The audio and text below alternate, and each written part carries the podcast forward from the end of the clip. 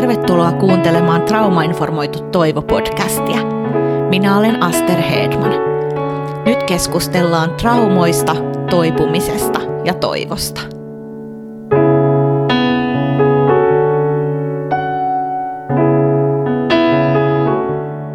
Tervetuloa kuuntelemaan Traumainformoitu Toivo-podcastin toista kautta.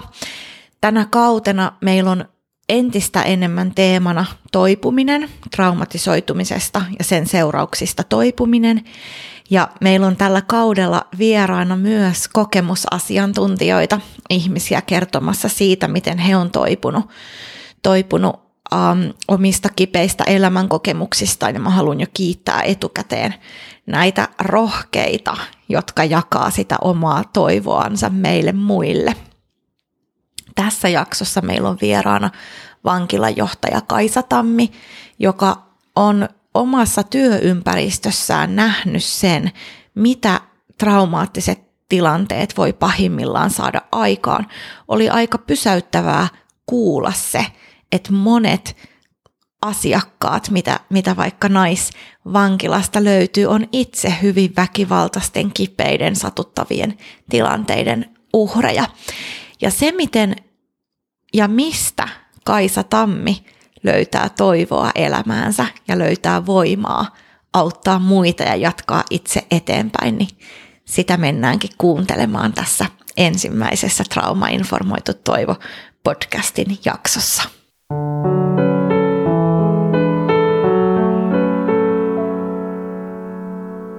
Kaisa Tammi, ilo saada sut vieraaksi tänne Trauma-informoitu Toivo-podcastiin. Sä olet meidän toisen kauden ensimmäinen vieras.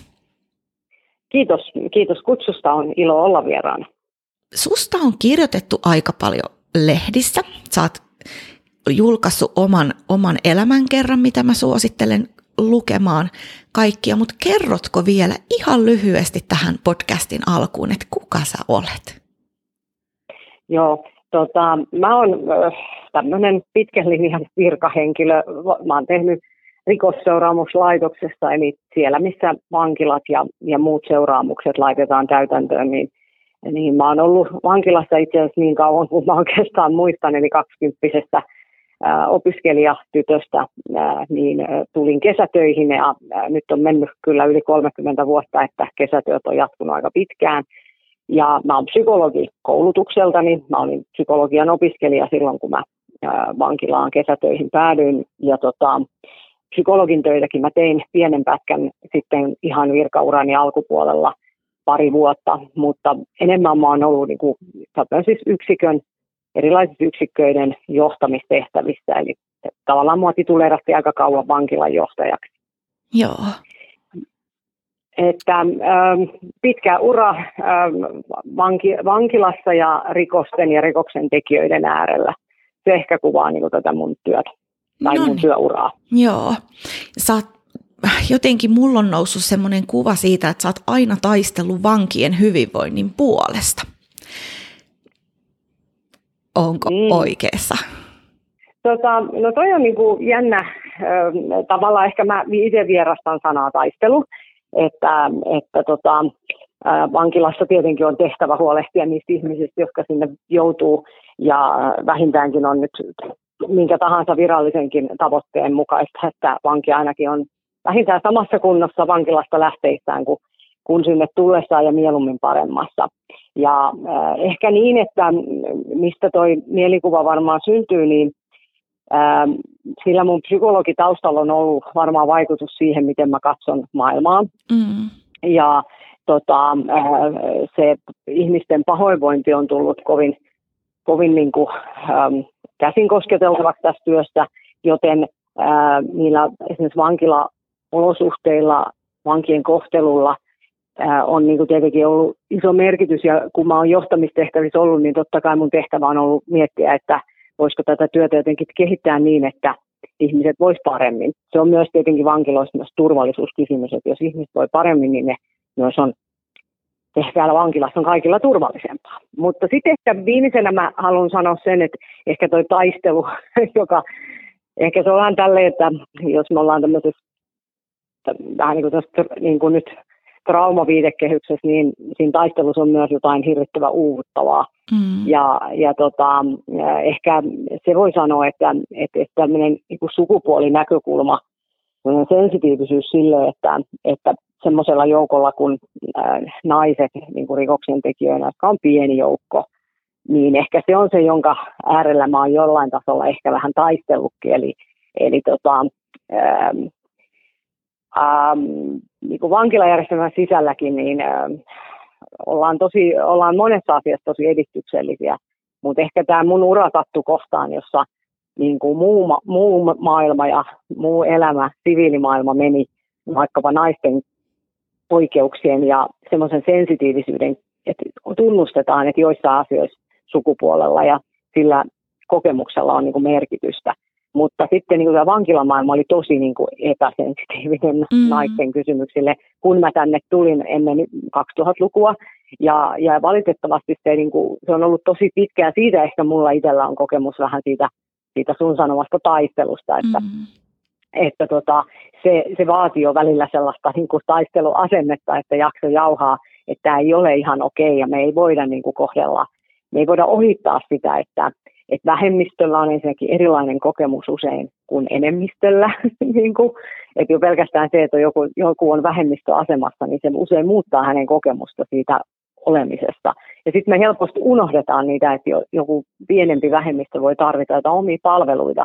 Me yritetään helposti antaa niin kuin kaikille samaa ja ajatellaan, että se on sitä yhdenmukaisuutta tai, tai oikeudenmukaisuutta.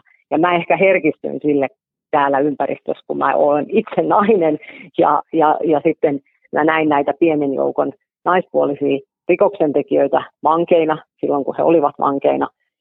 Ja, ja sitten se niin kuin herkisti mut herättään keskustelua, että on, onko meillä kaikki ihan niin kuin ajateltu loppuun asti.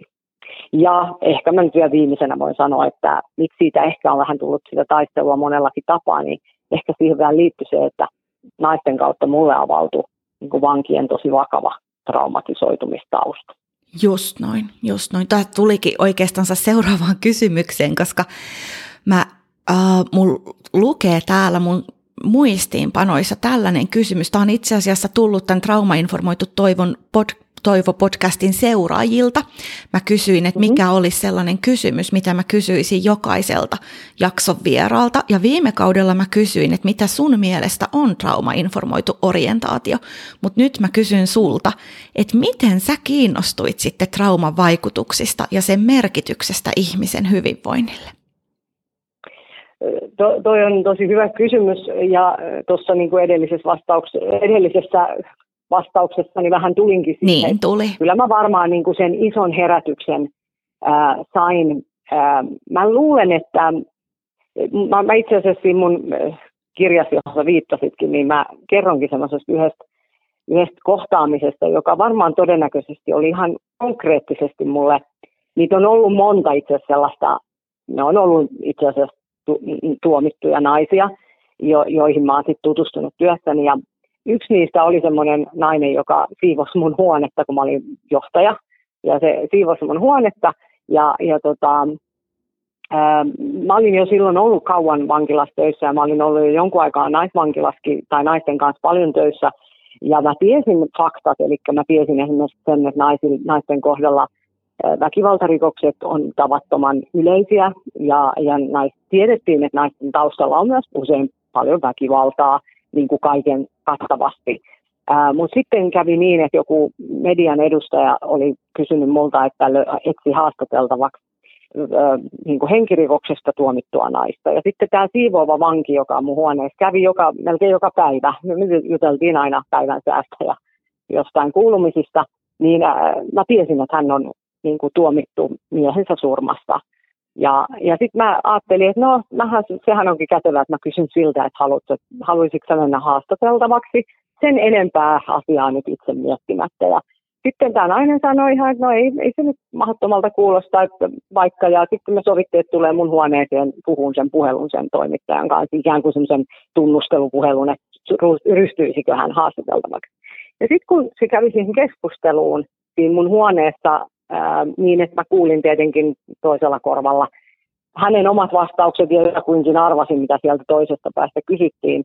Niin siinä vaiheessa, kun se sanoi ensin jotenkin sen, että joo, että hän on surmannut puolisonsa, ja, ja sitten hän sanoi, että arvaan hänet kysyttiin, että mikä, mitä siellä oli niin taustalla, niin hän jotenkin sanoi, että, että sitä edelsi tosi pitkä perheväkivallan niin kuin kierre, mm-hmm. että hän oli itse kohdannut tosi paljon väkivaltaa.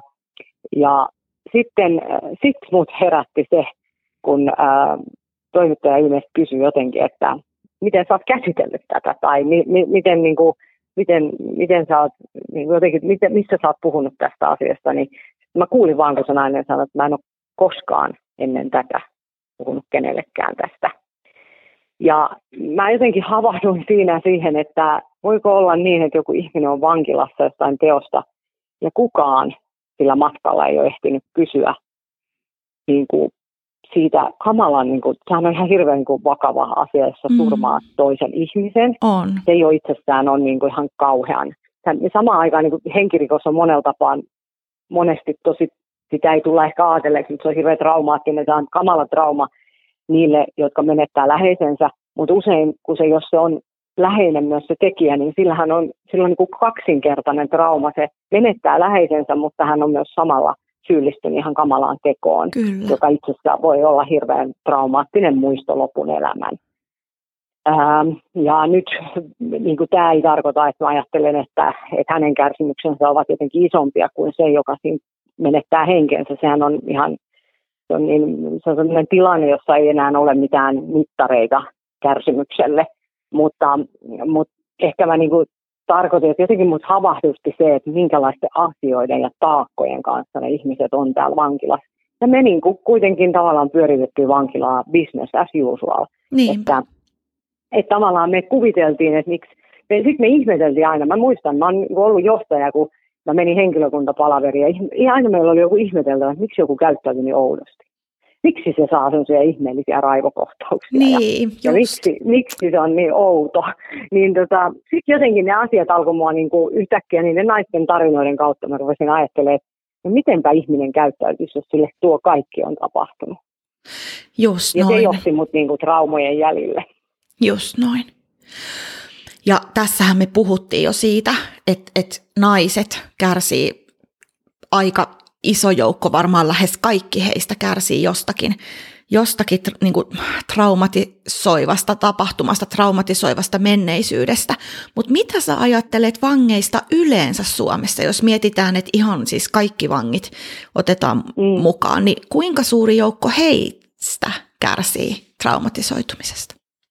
No tota, tuohon on kyllä ensinnäkin sanottu, että jos Suomessa tänäkin aamuna on ollut noin 3000, reipas 3000 ihmistä vankilassa vangittuna, eli heitä voi vangeiksi kutsua, niin, niin tota, mun tekisi mieli sanoa, että ei kai vankilasta juuri löydy ketään vankina, jolla ei olisi jotakin varsin epäsuotuisaa tapahtumaa elämän varrella sattunut. Viimeistään nyt se oma rikos yleensä Sepä. on niin kuin, niin. Se, niin kuin, se, se, se, se joku todella poikkeava kokemus.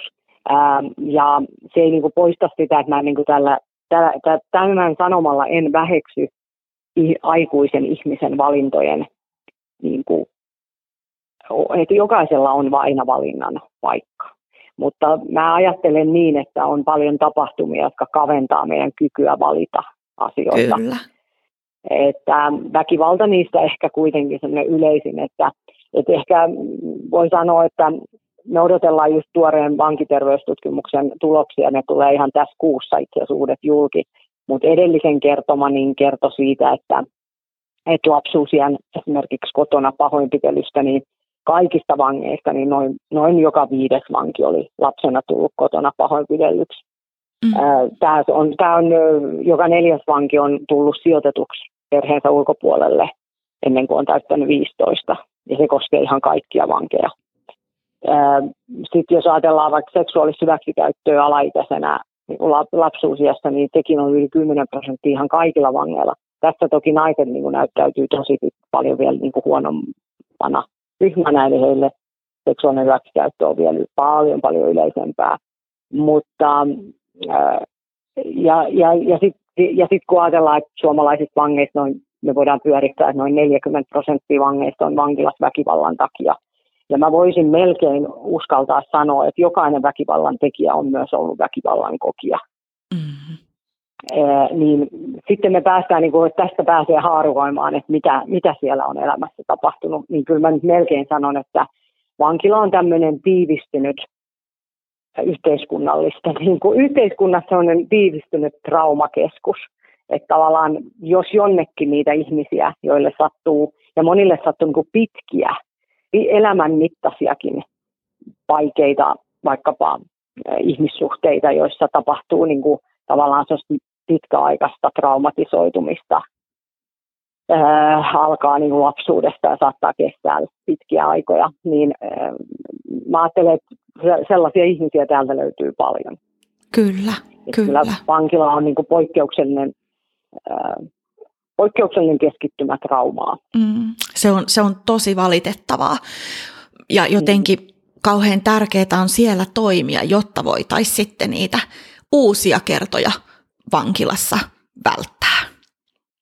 Niin, ja ehkä mä vielä, ehkä toivoni säilytän tähän yhteiskuntaan, niin ehkä mä vielä ajattelen, että itse asiassa tosi paljon enemmän pitäisi meidän herkistyä niiden ihmisten ää, niin kuin palveluille ja avun tarpeille silloin, kun ihmiset kohtaa niitä traumaattisia tapahtumia siellä lapsuudessa, nuoruudessa ää, ja vaikka miksei aikuisuudessa. Että kyllä niin kuin, jos mä täällä katselen näitä ihmisiä, niin mä ajattelen, että kyllä näiden ihmisten elämässä olisi niin kuin ollut monta kohtaa, mihin, missä sitten olisi, niin kuin, jos joku olisi huomannut, jos joku olisi tarttunut, jos olisi ollut joku väylä, niin koko tilanne voisi olla toinen.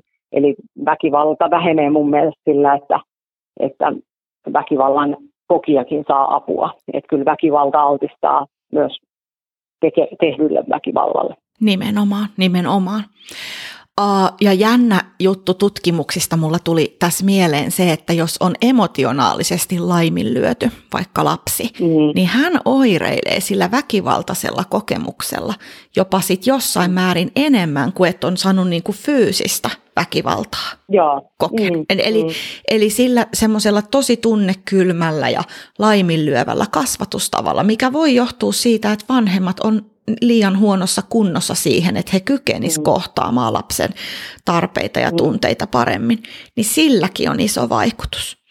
Mutta mulla on kysymys, Kaisa Tammi, miten rikoskierteessä oleva nuori, vielä siis nuori, vaikka alle 20 15-vuotias, voi toipua mm. tästä traumatis, trauman niin kuin kierteestä, löytää toivon ja muuttaa sen elämän suunnan?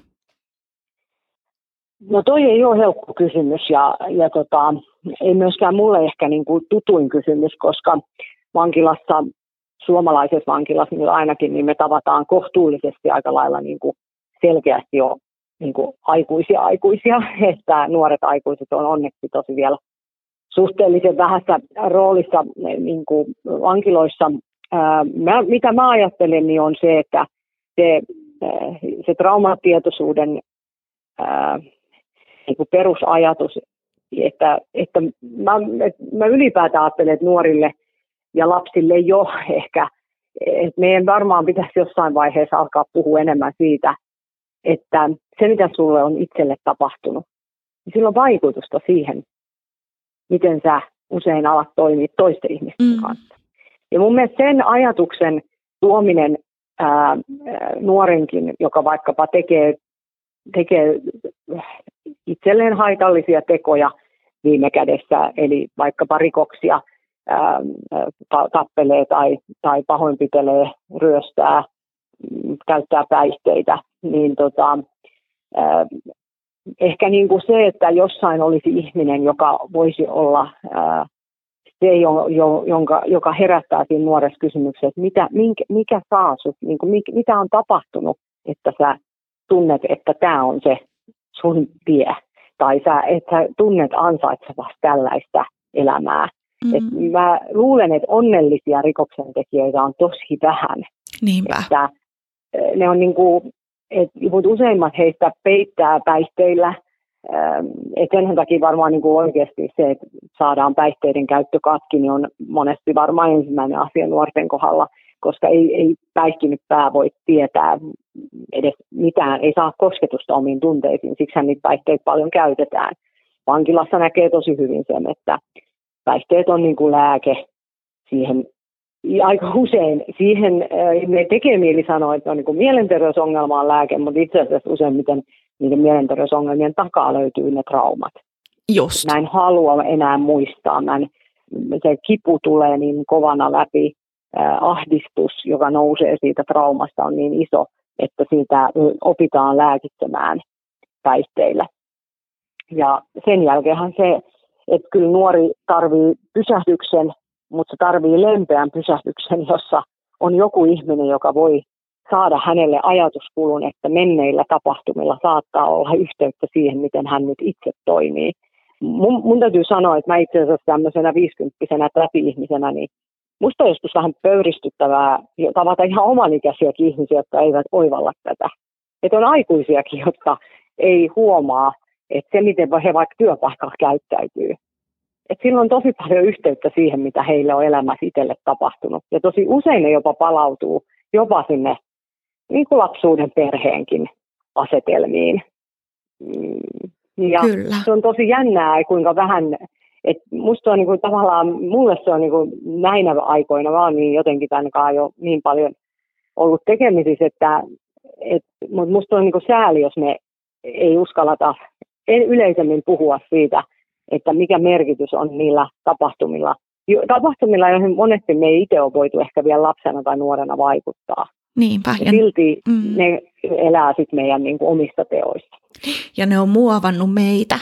Ja useinhan mm. se, että lapsi kokee tosi vaikeita asioita, niin se ei ajattele silloin, että, että mun äiti tai isä toimii nyt jotenkin pahasti, vaan lapsihan mm. omaksuu sen niin, että minä olen paha. Ja, mm, ja se joo. seuraa. Ja sitten mä, mä itse mietin sitä, että onko ne, jotka ei viisikymppisinä kykene huomaamaan sen oman toimintansa, niin kuin, että, että mistä se kumpuu ja mitä vaikutuksia sillä omalla käytöksellä on sitten taas muihin siellä työpaikalla. Mm. Niin onko se mm. heille niin kipeä se tilanne ja on mm. pitänyt sanoa, että mulla oli niin hyvä koti, mulla oli niin mm. hyvä koti ja pitää pitää sitä mielikuvaa yllä, koska se totuus olisikin sitten liian kipeä. Mm. Joo, ja, ja tota, se mikä, mielenkiintoinen on ihan, tämä ei ole tiedettä, vaan tämä on ihan aitoa mutua, mutta mä oon aika paljon tavannut sit niin kuin meidän rikoksentekijöistä niitä niin kuin yhtä äärilaitaa, eli elinkautisvankeja, joiden käytännössä teko on aina ollut niin kuin murha, mm. joka on vielä henkirikoksista erityisin, eli siinä on tämmöinen niin kuin, joko niin törkeä tekomuoto tai sitten niin, niin kuin tietoinen surmaamistarkoitus, että se menee tuomitaan murhana. Ja mulla on jäänyt elävästi mieleen joitain eh, useita siis elinkautisvankeuteen tuomittuja ihmisiä, joiden kanssa mulla on ollut tilaisuus keskustella ja on keskusteltu siitä heidän omasta elämänkulusta. Ja ää, mikä on hirveän erityistä, niin heistä tosi moni alleviivaa, että mun vanhemmat oli tosi hyviä. Ei mulla ollut mikään rikkinäinen koti.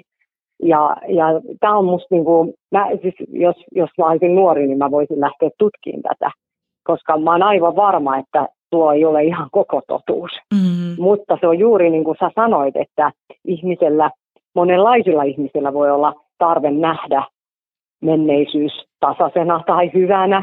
Ja sitten ikään kuin mieluummin, vaikka aika hirmutekojakin ihminen on valmiimpi selittämään olosuhteilla tai jopa mieluummin sillä, että mä nyt vaan olen tällainen. Mä vaan oon paha. Mm. Mä vaan oon. Mä, mä vaan menetän hermoni tosi helposti. Äh, et ihmisen on jotenkin niin kuin helpompi ajatella sitä kuin sitä ketjua, joka niin kuin tavallaan on siellä taustalla. Et, et se, on, se on tosi mielenkiintoinen. Musta siinä on paljon mielenkiintoista ihan, ihan psykologian näkökulmasta mielenkiintoista ja, ja ihmiselämän kannalta mielenkiintoista. Mutta se on todellakin niin, että musta lapset ja nuoret tarvitsevat Mä ajattelen itse, kun mä oon ollut semmoisen perus, semmoisen 70-luvun perheessä, jossa isällä oli päihdeongelma, niin kuin varmaan mitä sitä nyt sanotaan, joka viides meistä kasvaa jonkun verran ää, lasisen lapsuuden, mm. niin mun, mun 70-luvun lapsuudessa isän päihdeongelma, mun isä oli sen lisäksi, että oli päihdeongelma, niin hänellä oli myös ihan aitoja muita mielenterveysongelmia, jotka teki hänet pelottavan aina päihtyneenä ja hänellä oli tällaisia ilkeitä, ikäviä piirteitä se, mitä mä olisin tarvinnut, jo lapsena kuulla, niin mä olisin tarvinnut koulussa kuulla, että kaikki perheet ei ole samanlaisia ja että sillä, miten teidän perheessä eletään, voi olla niin kuin iso vaikutus siihen, mitä sä niin kuin opit, ajattelee itsestäsi. Tai että on niin kuin epätervettä esimerkiksi joutuu lapsena hoitamaan aikuisten asioita. Mutta me, me jotenkin karsastetaan näitä asioita, että must, mä itse, mulle jäi, niin kuin, että mulla on ihani opettajia ollut, mutta mulle jäi semmoinen peruspenseysajatus peruskoulusta, että jotenkin tuntui, että, että kaikessa oli lähtökohtana semmoinen kultainen keskiluokka. Ikään kuin kaikki tulisivat ehistä tavallisista perheistä, jossa, jossa ollaan niin kuin, jotenkin, niin kuin, että lapset ovat elämän keskiössä ja, ja, ja, ja kotona on joku, joka neuvoo ja auttaa läksyjen teosta. Ja, ja eihän se, sehän ei ole lähellekään totuutta ollut ei. silloin, eikä se ole tänä päivänäkään.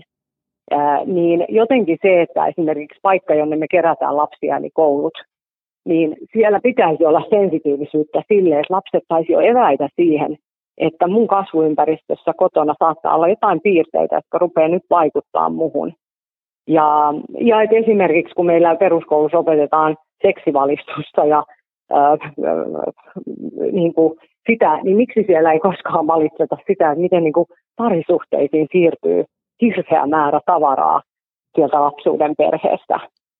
Et me mieluummin opetellaan jotain, niin kuin, jotain sellaisia asioita kyllä opetetaan, että, että, ettei, että mikä, miten ehkäistään epätoivottuja raskauksia ja, ja, ja seksitauteja, mutta me unohdetaan puhua niin kuin tunteista ja, ja siitä, miten niin kuin kipeisiin ihmissuhteisiin ihmiset saattaa asettua vain siksi, että ovat lapsena katsoneet jotain epätervettä, Nimenomaan. traumaattista Nimenomaan. elämää. Nimenomaan, ja just mm. tuolla seksuaalisuuden alueella sehän vaikuttaa tosi pitkälle sitten omaan, omaan, omaan käyttäytymiseen ja, ja ihan siihen, että pystyy nauttimaan vaikka terveellä tavalla sitten Niinpä. hyvissä seksuaalisissa til- tilanteissa, niin se kyllä lapsuuden kokemuksilla on tosi iso vaikutus siihen.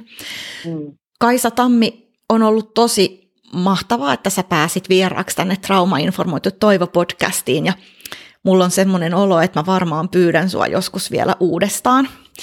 Tuntuu, että tässä, tässä jäi, jäi paljon keskustelematta, mutta kertoisitko sä vielä? Tämä on myös nyt semmoinen kysymys, mikä on tullut podcastin seuraajilta.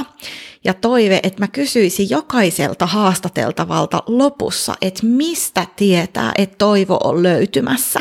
Niin mä kysyn, että mistä sä Kaisa tiedät, että vaikka jonkun vangin kohdalla nyt on toivo löytymässä? Tota, se on se päivä, kun se menneisyyden tuska niin kuin käynnistää ennemmin niin kuin työtä eteenpäin. Sitä, että mä en enää halua palata. Että mä oon valmis tekemään asioita, jotka on mulle vaikeita ja uusia, mutta mä oon valmis siihen, koska se menneisyys on niin jo selvä mulle, että mä en voi tuohon palata. Et mun on mentävä eteenpäin. Ja, ja se, se, se, on tosi hienovarainen ja hienovivahteinen hetki, kun sen huomaa. Niin kauan kun se menneisyys tavallaan on, pitää otteessaan. Eli siellä on niin paljon käsittelemätöntä ja niin, niin voimakkaasti otetta ottavaa, että ihminen ei näe eteenpäin. Mutta sitten se päivä, kun tavallaan se ratkaisu tavallaan tulee, että, että ei ole vaihtoehtoa. Niin mä, sitten. mä haluan muuta Joo. sitten. Niin siinä. Että, ja se on, toivo on kyllä niin kuin ihan mielettömän tärkeä, että sulla on hyvä nimi tälle podcastille. Niin, toivo on se, mikä ohjaa meitä näkemään sen paremman huomisen. Kiitos Kaisa Tammi, oli Kiitos. tosi mahtava, kun olit täällä mukana. Kiitos paljon.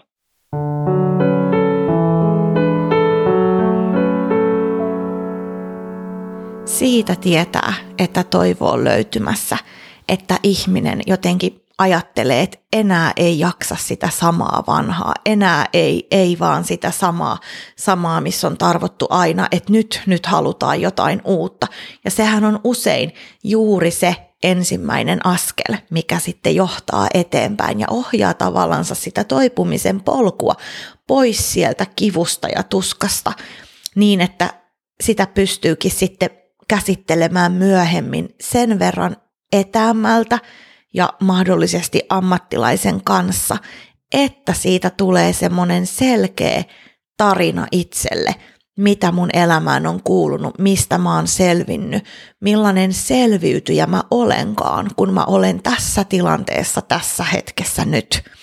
Ja miten mä voin tästä vielä päästä eteenpäin.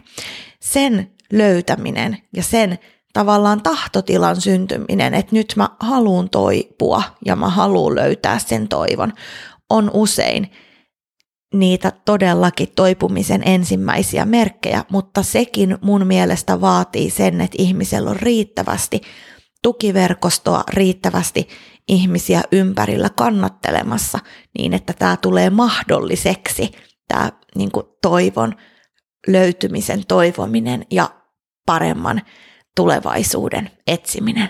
Mahdollistetaan me meidän arjessa se, että meidän ympärillä olevat ihmiset uskaltais tavoitella parempaa huomista. Kiitos kun kuuntelit Trauma-informoitu Toivo-podcastia ja laittele meille tänne viestiä, mitä sä haluaisit kuulla Trauma-informoitu Toivo-podcastissa tai mikä on sua koskettanut tai mikä on sua ärsyttänyt, niin laita viestiä tulemaan osoitteeseen aster.traumainformoitu.fi tai sitten traumainformoitu toivon Insta- tai Fase-sivuille. Jäädään odottelemaan palautetta.